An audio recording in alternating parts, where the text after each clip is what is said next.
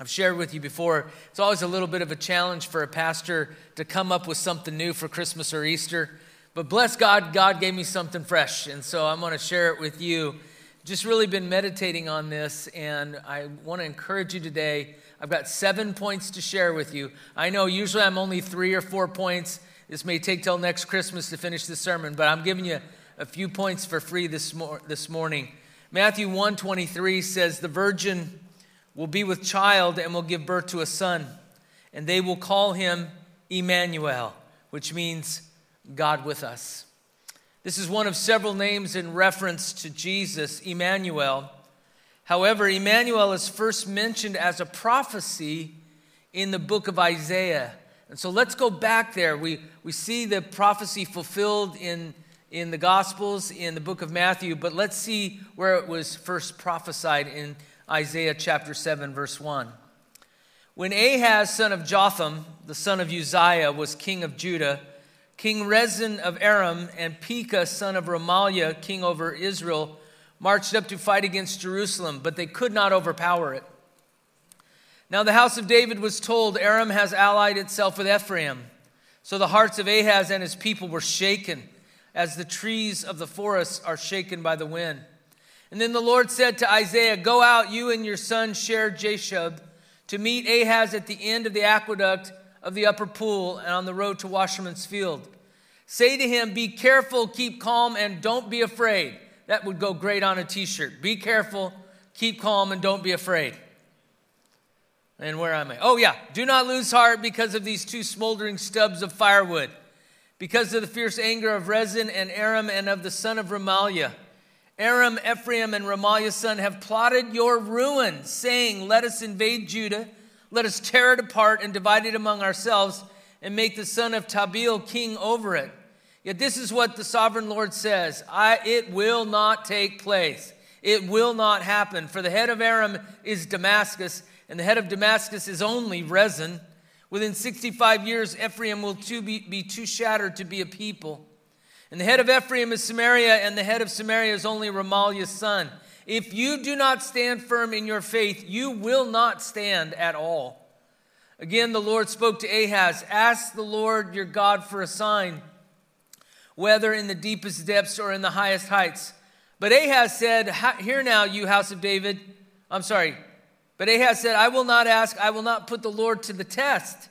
Then Isaiah said, Hear now, you house of David, is it not enough to try the patience of men? Will you try the patience of my God also? Therefore, the Lord will give you a sign. The virgin will be with child and will give birth to a son and will call him Emmanuel.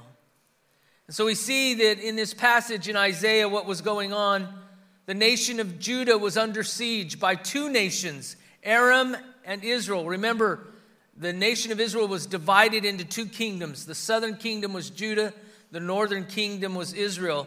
And Israel, also known as Ephraim, joined with Aram, another country that was an enemy of Judah, and they came up and t- attacked it. They double teamed. They double teamed with two armies more powerful than Judah. And so the heart of Ahaz, king of Judah, and the people were shaken like trees in the wind. Now, these other kings had fierce anger against the king of Judah, and they plotted the ruin of King Ahaz in the nation of Judah. And these kings wanted to invade it and tear it apart and divide it. However, God said, It will not take place, it will not happen. As a result, Aram and Israel could not overpower Judah. And so, to encourage the king of Judah, God told him to ask for a sign. However, the king refused. How many know when God asks you to do something, you should probably do it and not refuse it?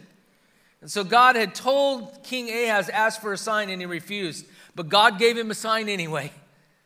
And he said the sign would be the birth of Jesus Christ, the Son of God, many years later. And he would be called Emmanuel. And as we've read, Emmanuel means God with us. And that's what Christmas is all about. Christmas is God coming down to be with his people. God came down to be with us. Think about that. God is with us. We are never alone. He will never leave us. He will never forsake us. Whatever trial and tribulation you may go through, God is there. He will lead us through the valley of the shadow of death, but even there, God is with us. Emmanuel. Now, I want to share with you an illustration that hits home with me. As you know, I'm a grandpa four times over, bless God. And as our, our grandsons were here this past year, we are so sad to see them go back. But there were times where I wanted to give something to the boys, but I had to check with mama first. Had to check with my daughter. Uh, for example, you know, I usually checked with her, as far as she knows. But I had to share with them the glory that is candy corn. I love candy corn. I don't, anybody like candy corn? Anybody with me? Oh yeah, I've got a couple bags to share. But the reason candy corn is so fond to me, not just because it tastes like sweet wax, but because when I was a kid, I, my earliest memories of my grandpa, Grandpa Anderson on my mom's side, he died when I was in first grade. But the, my, my memory of him is sneaking me candy corn without my mom knowing. So, you know, you got to carry on certain traditions. So, this illustration really drives home for me. A grandfather found his grandson jumping up and down in his playpen crying at the top of his voice. And when little Johnny saw his grandfather, he reached up his chubby little hands, look at my chubby little hands, stubby fingers, and said, Out, Gramps, out.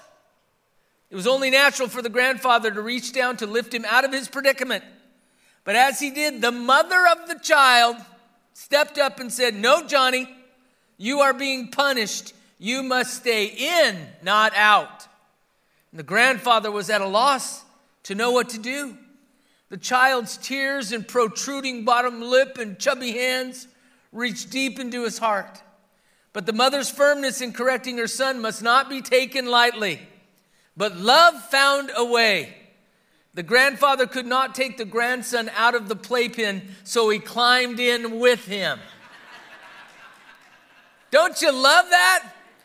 That's a grandpa right there. I'm telling you what, love will find a way. But isn't that what Jesus did? I mean, we're in this mess, we're in this playpen of a broken world, and God climbed in this world with us. He lo- love found a way. God loved us so much. He loved his creation so much. He climbed in this mess. He climbed into this world to be with us. And that's what Emmanuel means God with us. God came down. God came into your life, into your problems, into your circumstances, and He came to be with you. This is so awesome. This is so such the important truth about Christmas. When Jesus came forever, God would be with us personally, individually. And so we need to know this. We need to think about this during this season. No matter what happens, God is with me. And God will see me through. God will take us through some difficult times. There will be trials, there will be struggles, but God will never leave us. And so we need to keep that in mind that God came down. He climbed into this world to save us. So, what does it mean, Emmanuel? God with us. So, what is that? How does that translate in real life? What does it mean that God is with us? Well, it's illustrated here in Isaiah, seven points. Number one, first of all, God is with us means our hearts will not be shaken. Now, the king of Judah, his heart was shaken. He had been invaded by two armies. It seemed impossible. And it says the hearts of King Ahaz and his people were shaken like trees in the wind. I'll tell you what, we had this last storm and it shook all the leaves right into my pool. Bless God. Anybody have leaves in the pool? Yeah, I still do. I'm working on it little by little. But King Ahaz was like that, leaves being shaken in the wind. And the hearts of the whole world have been shaken these past few years, isn't it true? We did not expect this, we did not anticipate this. And we've all been shaken in one way or another. And the, the world has been shaken. I meet with a group of pastors from many different denominations. And we've all shared with one another how challenging this year has been as pastors, like we've never experienced before. And, and we're all veterans. We've done this for decades, and there's never been a time like this. But I want you to know the Bible foretold these times. The Bible has warned us about what would happen. And one of the things the Bible says that will happen in the last days is that anything that can be shaken will be shaken. So we better be ready because anything that is temporary and fragile will fall down. And so we see in Hebrews 12 26 this prophecy. At that time, his voice, speaking of the Lord, shook the earth. But now he has promised once more, I will shake not only the earth, but also the heavens. And the words once more indicate the removing of what can be shaken, that is, created things, so that what cannot be shaken may remain. Therefore, since we are receiving a kingdom that cannot be shaken, let us be thankful and so worship God acceptably with reverence and awe, for our God is a consuming fire. Doesn't that just fire you up? There, this is a shaking we're in. And God is going to shake the heavens and the earth. And anything that can be shaken will be shaken so that we will see the kingdom of God is the only thing left standing. Everything else we trust in in this world is fragile. The economy, our health, all of these, everything, the, the whole COVID experience has exposed the fragility of humanity. Everything's temporary, but the kingdom of God is forever. And so there are things that God has shaken in your life because they don't belong there. And so you can see that everything that can be shaken will be shaken so that we will embrace the kingdom of God that cannot be shaken. No matter what happens in this world, no matter what pandemic, no matter what disease, no matter war, famine, whatever it may be, the kingdom of God cannot be shaken. I want to be in that kingdom. I don't want to be in the kingdom of man, it's too fragile. We need to be in the kingdom of God. Now, what's what we have this promise. Yes, God's going to shake things up. Anything that can be shaken, anything fragile, anything on a wrong foundation will be shaken. But listen to what God says about you and me in Isaiah 54:10. Though the mountains be shaken and the hills be removed, yet my unfailing love for you will not be shaken, nor my covenant of peace be removed, says the Lord who has compassion on you because you are a believer in Jesus Christ, because you are a son and daughter of Almighty God, and because God is with us, His love for you will not be shaken. His compassion on you will be there, it will not be removed. His peace. This is what, while all this shaking's going on in the world, we as Christians should be the people at peace. Because we know, we've read the end of the book. We know how it ends. And so while the world is freaking out, man, we're not shaken. We're part of a different kingdom that cannot be shaken. And so this is what it means God with us. Our hearts do not have to be shaken. Number two, God with us means we must be careful. It is true that we are part of a kingdom that cannot be shaken, but still, during these times, we must be careful. Isaiah told King Ahaz, be careful. Now, the word careful in the Hebrew is shamar. And it means to hedge about as with thorns, to guard, to protect, to attend to. So when it means to be careful, it, it's like laying down razor wire and thorns, and it's being protective and guarding your life and your heart. It's first used in Genesis 2:15. Let me read it from the Amplified Bible. And the Lord God took the man and put him in the Garden of Eden to tend and guard and keep it. Same Hebrew word. And so, just as Adam was to guard, to guard the garden, to tend it, to take care of it, so God wants us to guard our hearts, to tend our lives, and to take care of it. And though God is with us, and He is, indeed, He is with us, we still need to be careful. We need to be watchful. We need to be mindful of our lives of what's going around, around us, about our family.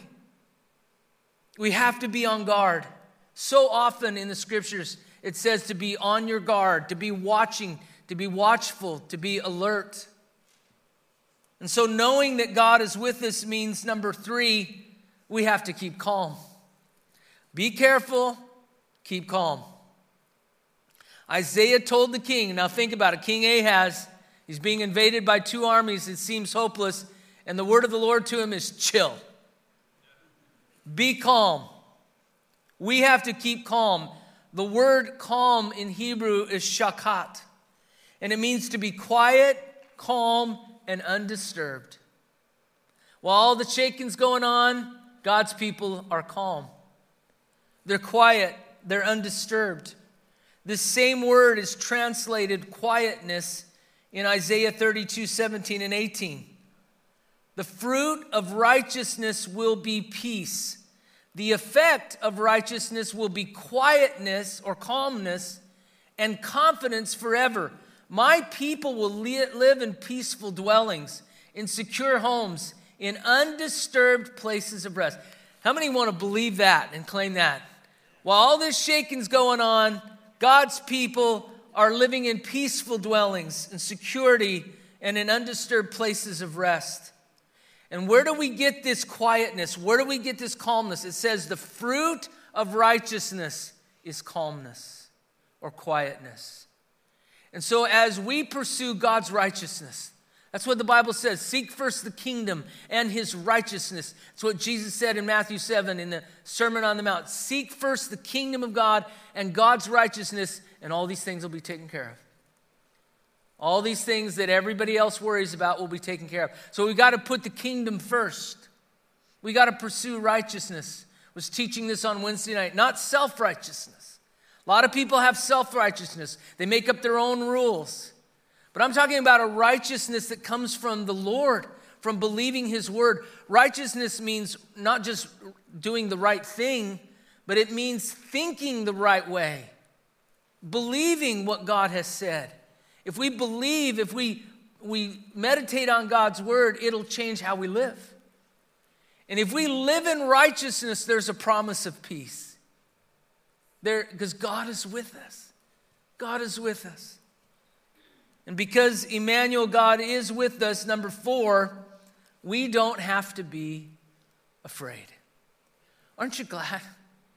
Now, fear may come, but we don't have to stay there, especially as believers in Jesus Christ.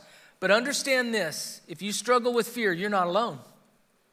Everybody does, even believers. And sometimes I, I have to get after myself. Why are you worrying? Why are you, why are you nervous about this? Has it, I've been a Christian for 52 years. Come on, I should know it by now, right?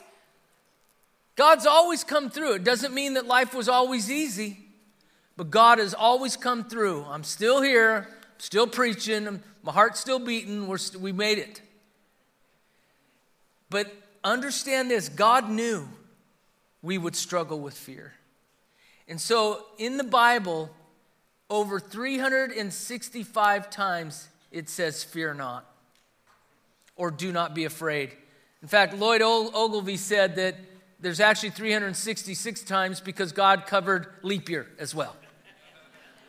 And so think about that. Every day you could say one of the fear not scriptures or do not be afraid scriptures. If we if we said that every day of our life, I think fear would have to leave. I think we'd finally conquer fear in our lives. It's always, it's always, you know, the Bible says there is a spirit of fear. Satan tries to bring fear into our lives, makes us worry about things we can't control. And part of God being with us means we're, we don't have to be afraid. We don't have to live in this prison of fear because fear causes us to pull back. It causes us to try to escape and to get to a, a safe place. But wherever God has called us, that is a safe place. Jolene and I remind ourselves of our children in, on the mission field. In the natural, they're in a dangerous place. But we have peace because they're in the will of God, and that's the best place to be. More importantly, is not being in a safe place, it's being with God. Because wherever God is, there is peace. And so fear not. There's 366 fear nots in the Bible, one for each day of the year. And so I challenge us to, to quote those scriptures one a day. I want to tell you a story. A British soldier in the First World War lost heart for the battle and deserted because of fear. He was afraid. And so he tried to reach the coast for a boat to England that night, because that's what fear does it makes you run. And he ended up wandering in the pitch black night, hopelessly lost. And in the darkness, he came across what he thought was a signpost. It was so dark that he began to climb the post so he could read it. And as he reached the top of the pole, he struck a match to see and found himself looking squarely into the face of Jesus Christ. He realized that rather than running into a signpost, he had climbed a roadside crucifix. And then he remembered the one who had died for him, who had endured, who had never turned back in fear, who had conquered fear, death, and the grave. And the next morning, the soldier was back in the trenches with his army. If we are afraid, we need only look into the faith, face of Jesus Christ, who conquered fear. Since God is with us, number five, we can't lose heart. So important that we don't lose heart. No matter what we face, we have to hang on. God told the king of Judah, Do not lose heart because of these two smoldering stubs of firewood. God's mocking these other two kings. He tells King Ahaz of Judah, Don't worry about those guys. They're just little matches that have burned out. They're little smoldering, they're nothing. They're just men. They're not gods. And so he tells King Ahaz, Stop freaking out. Don't lose heart. Yes, they have fierce anger and they want to destroy, but don't lose heart.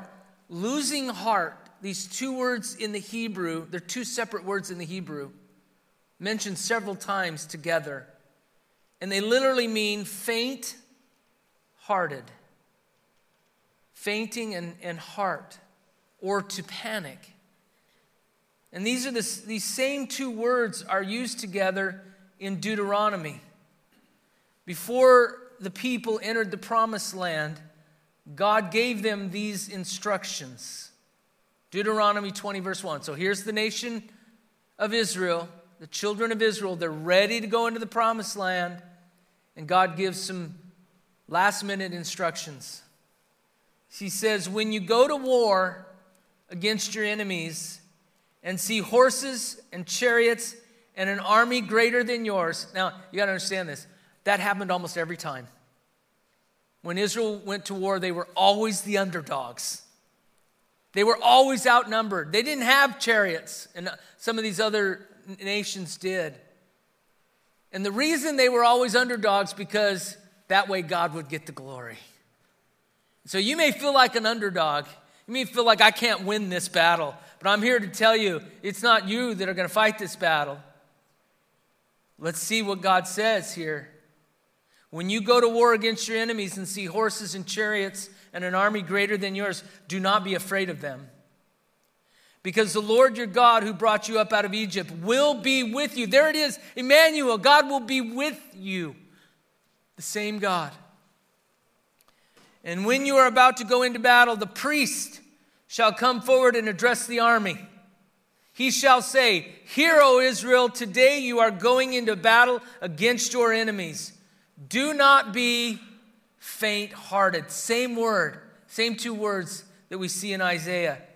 Do not be faint hearted or afraid. Do not be terrified or give way to panic before them. And this is why. For the Lord your God is the one who goes with you. There it is again, Emmanuel. He goes with you to fight for you against your enemies to give you victory. Is that awesome? We can't be faint hearted. We can't give in to panic because not only is God with us, He will go into battle with us and He will bring the victory. We need to be encouraged that Emmanuel, Christmas, this whole season reminds us that God is with us. He fights for us.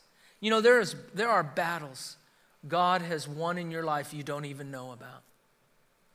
There, he took on the enemy for you without us even being aware of it. Someday we'll see.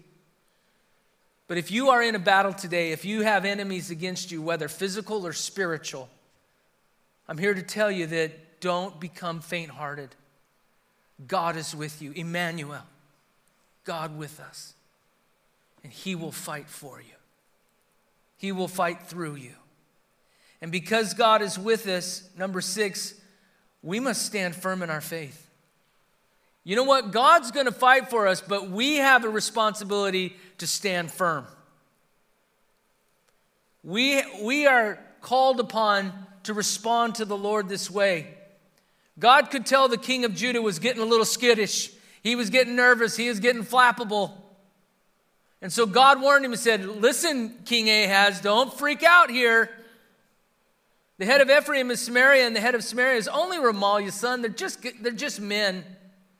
And then he said, But listen carefully. If you do not stand firm in your faith, you will not stand at all. This is a warning for all of us. If we can't stand firm in our faith now, what will we do then? You see, this is all about taking a stand, trusting in what God has promised, believing in His word. God is with us, but we got to stand on that. We can't panic, we can't run, we can't turn away. We take our stand. The Lord was saying, These two kings are just mere men. See, these other kings wanted to tear Judah apart, but God said, It will not take place, it will not happen. The enemy wants to tear us apart, but God says, Ain't gonna happen. I love the ain't word sometimes, it's just a perfect word. I know it's not good grammar, but sometimes it just fits better. So I'm here to tell you today that though the enemy comes against you, God says it's not to happen. And Judah was spared. They were not destroyed, they were not torn apart because God said it. And when God says it, it happens. When God says something that it's going to happen, and when He says it ain't going to happen, it ain't going to happen. Your enemies want, may want to tear you apart, but God says otherwise. Satan may seek your destruction, but Emmanuel, God with us, declares it will not take place, it will not happen. And because God said it, we must stand on His word and stand firm in, our faith. If we don't stand firm now, we will not stand at all. In these times, right now, the, the circumstances of your life. See, God brings us through trials and tribulations, it says in 1 Peter, to refine our faith like gold. Faith has to be tested, it has to be tested through the fires of affliction. And so uh, that's how our faith is refined and purified, and it's how our faith grows. And so God knows He, he, he puts us in he allows us in situations to refine our faith because He knows what's coming. And He wants us to be ready now, so we'll be ready then. Finally, knowing God is with us, number seven, we should accept the sign He gives. And so God tells Ahaz all these things hey, don't freak out, it's not going to happen, I'm going to take care of you. In fact, Israel's not going to even exist in 65 years. They went into captivity through the Assyrians. And so God says to Ahaz, All right, I want you to ask for a sign. Now, a lot of times people in the Bible asked for a sign, like Gideon. He asked for a sign, and God gave him a sign. Now, it's a different thing when God tells you to ask for a sign. And so God told Ahaz, I want to prove this to you. I want to build your faith by giving you a sign. Now ask for a sign. And goofy King Ahaz says, Nope, I'm not going to ask for a sign. And he acts all noble and humble. He sounds like, you know, I know God, I would never ask you for a sign. And God says, I told you to ask for a sign. If God tells us something, we probably should do it. It's a good thing. Otherwise, we try the patience of God.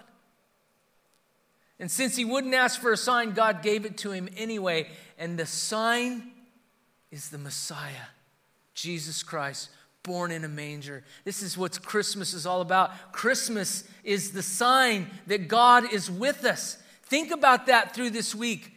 That the whole reason we celebrate this season is to understand that God is with me, God is with you personally. His Spirit is in us. Think about that. That's what this is what it means. It's why we give the presents. It's why we celebrate this time because God sent a sign 2,000 years ago, a baby in a manger to save the world, to save you and me. And so think about that this Christmas. Maybe you're under attack. Maybe you have enemies. Maybe you're going through trials and tribulations. Maybe there's an invasion in your life like the, like the nation of Judah. And what you can do and stand on and comfort yourself is knowing God is with you. I think sometimes we just need to say the word Emmanuel, God with us.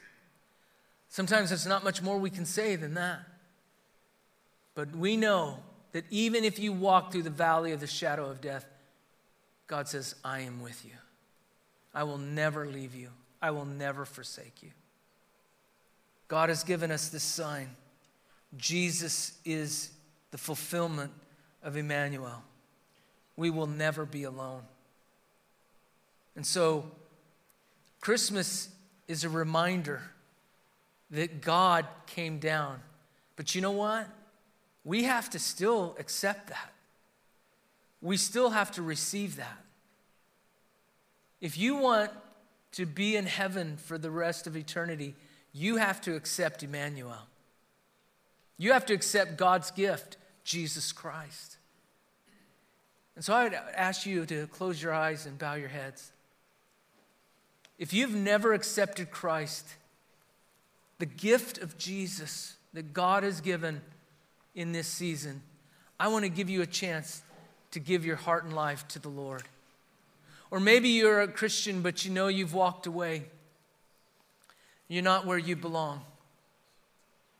And so, if you want to ask Jesus into your heart and life for the first time, or if you want to come back to the Lord, you know you've drifted away, would you just slip up your hand? Anyone in this place? Yes, anyone, you give your life to Christ. You're ready to accept that gift from the Lord. Now I'm going to lead you in a prayer. Those that raised your hands, and, and if you're already a Christian, would you join with them in this prayer? It's a simple prayer. But if you want to give your life to Christ, you want a new life, a new lease on life, you want God to be with you wherever you go, then please repeat after me Dear Jesus, I believe. I believe you're the Son of God. I believe you died on the cross for my sins. And I believe you rose from the dead. Dear Jesus, I receive. I receive the gift of your love. I receive the forgiveness of my sins and I receive eternal life in heaven. In Jesus' name, amen. If you prayed that prayer, we'd ask you to fill out our prayer card in the pew. Just check that box that say, I accepted Christ, and give us your contact information because we want to follow up with you. Or if you're watching online and you prayed that prayer, please text the word born again to 94090 the word born again. Would you stand with me? The Lord bless you and keep you. The Lord make his face shine upon you and be gracious to you.